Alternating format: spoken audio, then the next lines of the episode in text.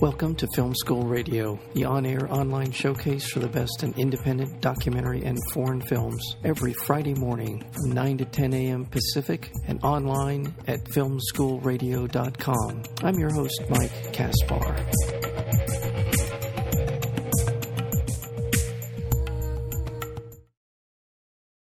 We are so thrilled, and I can't even tell you. Uh, after, especially after watching this wonderful film called "Daughters of the Dust," uh, we're joined today by the director of this film. It actually came out in 1991, 92, uh, first at Sundance and then in theaters.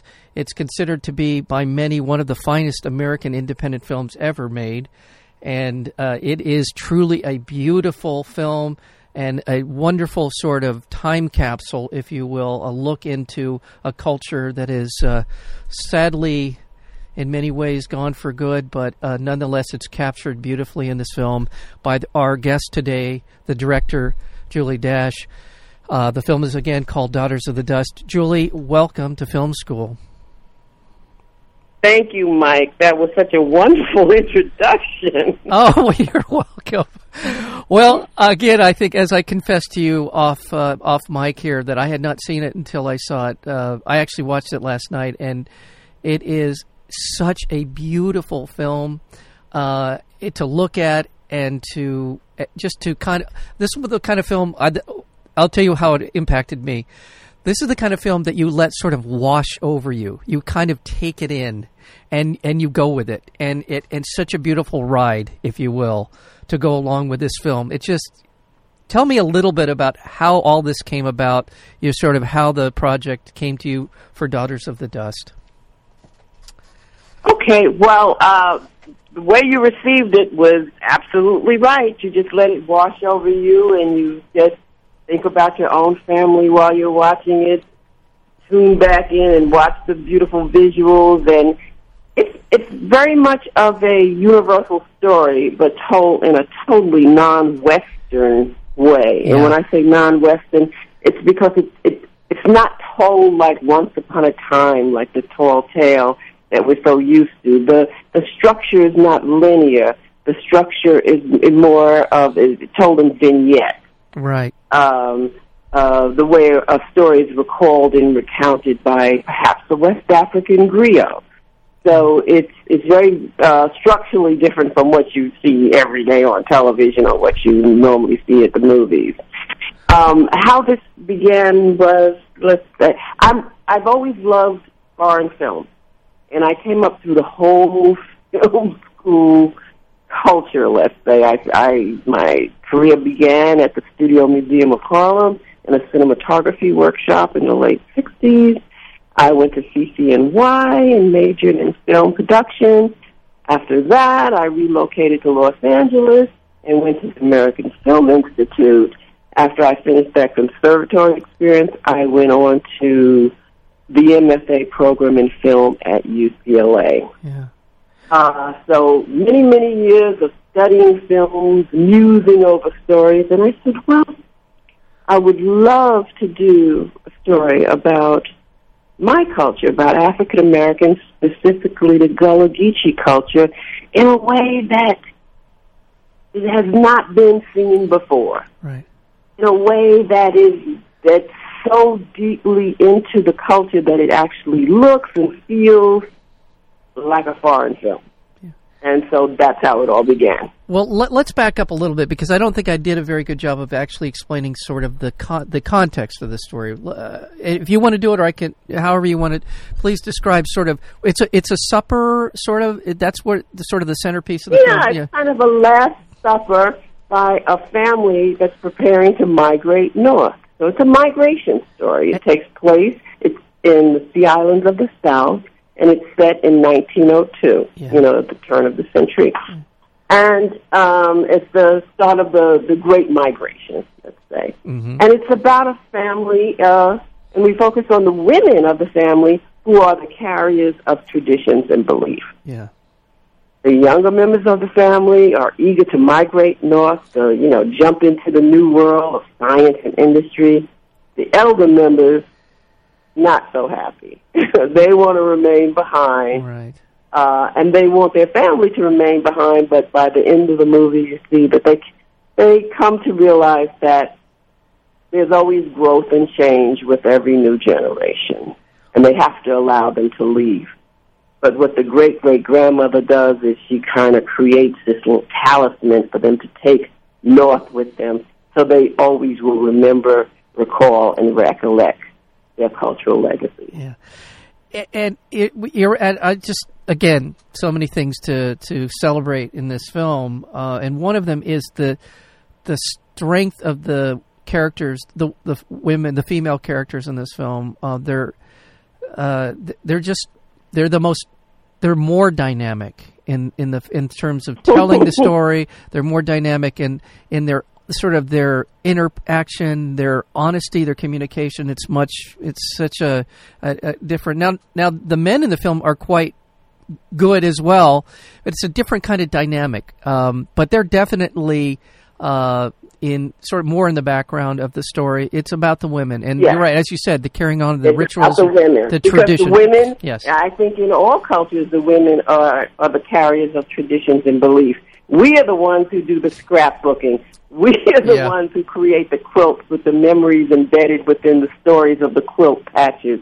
We are the ones who who who hold on to old photographs and and perhaps a piece of hair, a lock of hair in a in a tin can Yeah. uh, Yeah. that we save and pass down throughout uh, the younger generation. So, it, it to me, I'm, I'm always fascinated about the culture of women, and I and I try to focus on on that in, in most of my films to show a, a different version of it, Right. a different version. Yeah.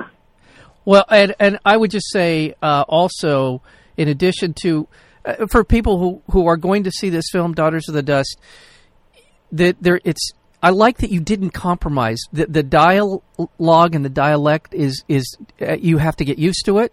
You have to sort of you after a while you kind of hear the cadence and you understand. You know what's going on, but th- you just have to kind of Yeah. be be patient with yourself to know you're gonna it's it's gonna become more um, more familiar as the film progresses. You're not losing anything the storyline. You understand what's going on, but at the same time, the richness is in beginning to understand more and more of the, the specific dialogue that that's uh, that's being said, which is very cool. It's it's it's kind of it's another part, a facet to the film that that is what I really appreciate it, that you didn't like make this easy, quote unquote easy. I mean, you just you did what you needed to do to tell the story that's authentic to what, what these people were Right, and and I did it. I do this because you know, growing up in New York City and loving foreign films and loving to hear the rich voices of diverse voices.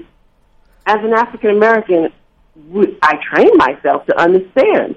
You know, like uh, Irish American voices, Yeah. Chinese American voices, Spanish American voices, Latino. But we, when when they're films depicting African Americans done by by I guess coming out of the Hollywood industry, everyone always has that same southern accent. Right. It's like everyone you know falls back into the um gone with the wind uh paradigm. But that's not our voices are are different. Our voices are, are varied. Uh and the Gullah Geechee dialect is something totally different and it's you know Yeah. it's along the coastal uh, Atlantic. That's how people speak, and and I wanted to maintain the historical integrity of of of that, those sounds that are uh, going away. We're losing them, you know. Yeah, and, and um, by the way, people can can now watch the film. It's now available as a DVD. Uh, also available on all the usual platforms, right? iTunes, Amazon. Um, I'm, I'm going to forget some, but uh, if people want to find out more, if they Google "Daughters of the Dust," it'll take them probably to the Cohen Media website, and from there they can uh, certainly dive into how to watch the film, either purchase the DVD or or to watch it on a pla- a, a video platform. Um, I And Cohen Media has done a wonderful job of restoring, um, uh, making a digital restoration of what was uh, a 35 millimeter print, and so that's so very exciting. Well, and, and to that point, uh, Arthur Al Jafa, who's the cinematographer on this film. It, I love films that you could literally freeze frame them and take and and, and turn it into you know wall art if you wanted to because there's so much, Mm-hmm. so many beautiful shots. Oh my god, and and uh, it just Yes. oh just a spectacular. And we shot without. We shot everything was was natural light, no artificial light, no lamps, no. Just using reflectors. His cinematography is sumptuous, and he did win um, best cinematography at Sundance in 1991. Yeah, absolutely. And this Extraordinary and, work. and it just as as sort of a testament to the to the power of this film and to this and to the uh, the permanence, if you will. That's not the right word I'm looking for, but the is that it was selected as part of the National Film Registry uh, in 2004. Yeah.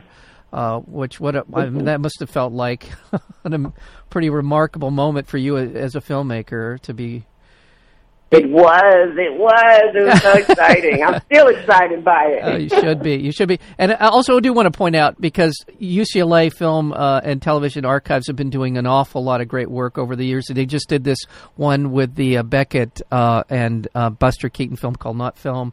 And they do a lot of great work, and they were also a part of the, the, the restoration of this. Absolutely. uh, they're great. Absolutely. They were the first to do the restoration, and then Cohen took it over from from that point. So yes, uh, uh, the UCLA archives with uh, Yeah. uh, Christopher Horak. Oh my gosh, Well, they've been doing terrific work. And and another thing, I mean, this is you know, it's not a whole lot better. We have Ava DuVernay and and others now, uh, African American women that are uh, getting general film theatrical releases. Yes, Uh, yeah. uh, but you uh, were among, if not the first, to get uh, an American to have directed a film that got that kind of American African American woman to get a theatrical re- release. And there's just a lot of great things that are not only the film and, and, and the look of it and the story and all of it, but the the kind of the story around the story of the Daughters of the Dust, the uh, Daughters of the Dust, that is pretty remarkable stuff. Uh, Julie, I, Yeah, I- and it- it- go, go ahead, please. Oh, I was going to say it's a great opportunity to also take a look back at uh, to, towards those filmmakers who, uh, female filmmakers who came before me, who did not get a, perhaps a, a wide general uh, release of their films, like um, Jessie Maple and Kathleen Collins, and Right. from Cuba, Sara Gomez, and so I was influenced and informed by some very talented women Yeah. uh, during my time, and now I could turn and look forward, and I see the work of Ava DuVernay, DuVernay Dee Rees, Yeah. uh, Tina Mabry. All of these people are doing tremendous work. Yeah, and also just obviously not a woman, but I would throw Charles Burnett in there as someone who who Uh. eventually got some respect and admiration for their tremendous work as well. Um, I also I want to know uh, are you are you cashing the uh, Terrence Malick's uh, uh, uh, checks yet? Because this film. this film is so much. It reminds me an awful lot of Tree of Life. I, I, I when I'm watching this thing, Ah. I couldn't help but think, Terrence, you, you may have borrowed some things from Julie's work here because it sure. I don't know. Has anyone, has anyone ever said no, that that's to? still a filmmaker I'd love to meet, Terrence Malick. I mean, uh, Badlands, even before Tree you know, like Yeah. Well, I'm a, coming up seeing Badlands, it was like, oh, yes. Oh, I, no kidding. No, Uh, yeah. no. Badlands uh, is is terrific. Uh, uh, Tree of Life is Mm-hmm. terrific. Um, and oh, the film. Oh my God, it's one of my favorite movies, and I'm just blanking out the the second. I know, with the young girl narrating. Yeah. Yes. Yeah. Oh my gosh. Uh, anyway, yes, it's a that. But I Well, we want, could see it in our mind's eye. I could see it. well, I, the, the the the beauty of the internet, I'll figure it out. But the uh, but this is ju- again the the the sort of ruminate the meditation that is a part of this film and this film experience is just it, it's uh, it's w- watch this film, people. It, it's Daughters of the Dust. It's again available for purchase, which I'm sure you would love. I would love for people to have this in their collection, but it's also available on iTunes and all and other platforms. what? Where are we going with Daughters of the Dust? Are you going to continue to oh, kind of Days of Heaven just came to me. Terrence Malick, Days of Heaven. Days of Heaven. Thank you very much. Absolutely, the cinematography in that is among the finest that I, have ever seen in my life. So, uh, that is uh, Malick is wonderful film director, and I'll throw all my entire weight of the film school media empire behind that uh, connection, getting you you and him in the same room. How's that? How's that sound, Julie? That would be terrific. that would be terrific. uh, my day. Yeah. So, so are you? You know, you continue to work in film. What are you doing now? Well, yes, I am. I'm working on a film, a documentary film about Vertamae Smart Grosvenor, who wrote a book in 1971 called Vibration Cooking, or The Travel Notes of a Geechee Girl. So I've been working on that documentary for like the last two years. And I also teach. I teach at Howard University and I teach at Morehouse College. Fantastic. Uh, okay.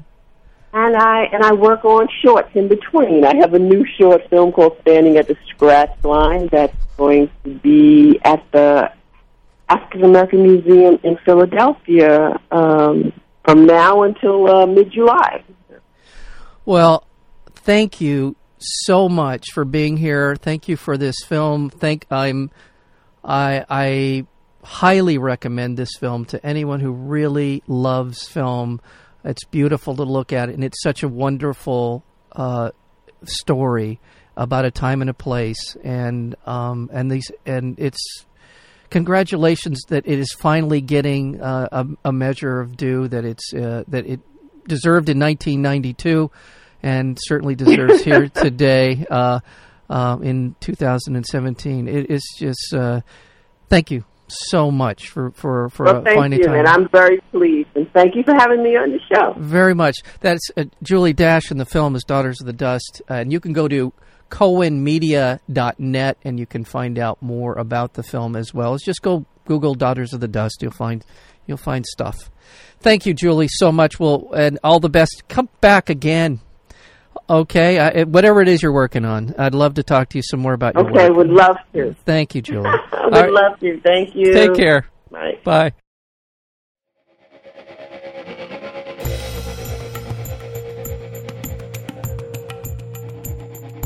You've been listening to Film School Radio, the on air online showcase for the best in independent documentary and foreign films. You can find out more about the program at filmschoolradio.com. I'm your host, Mike Kaspar. Thank you for tuning in, and we'll see you next week with another edition of Film School Radio.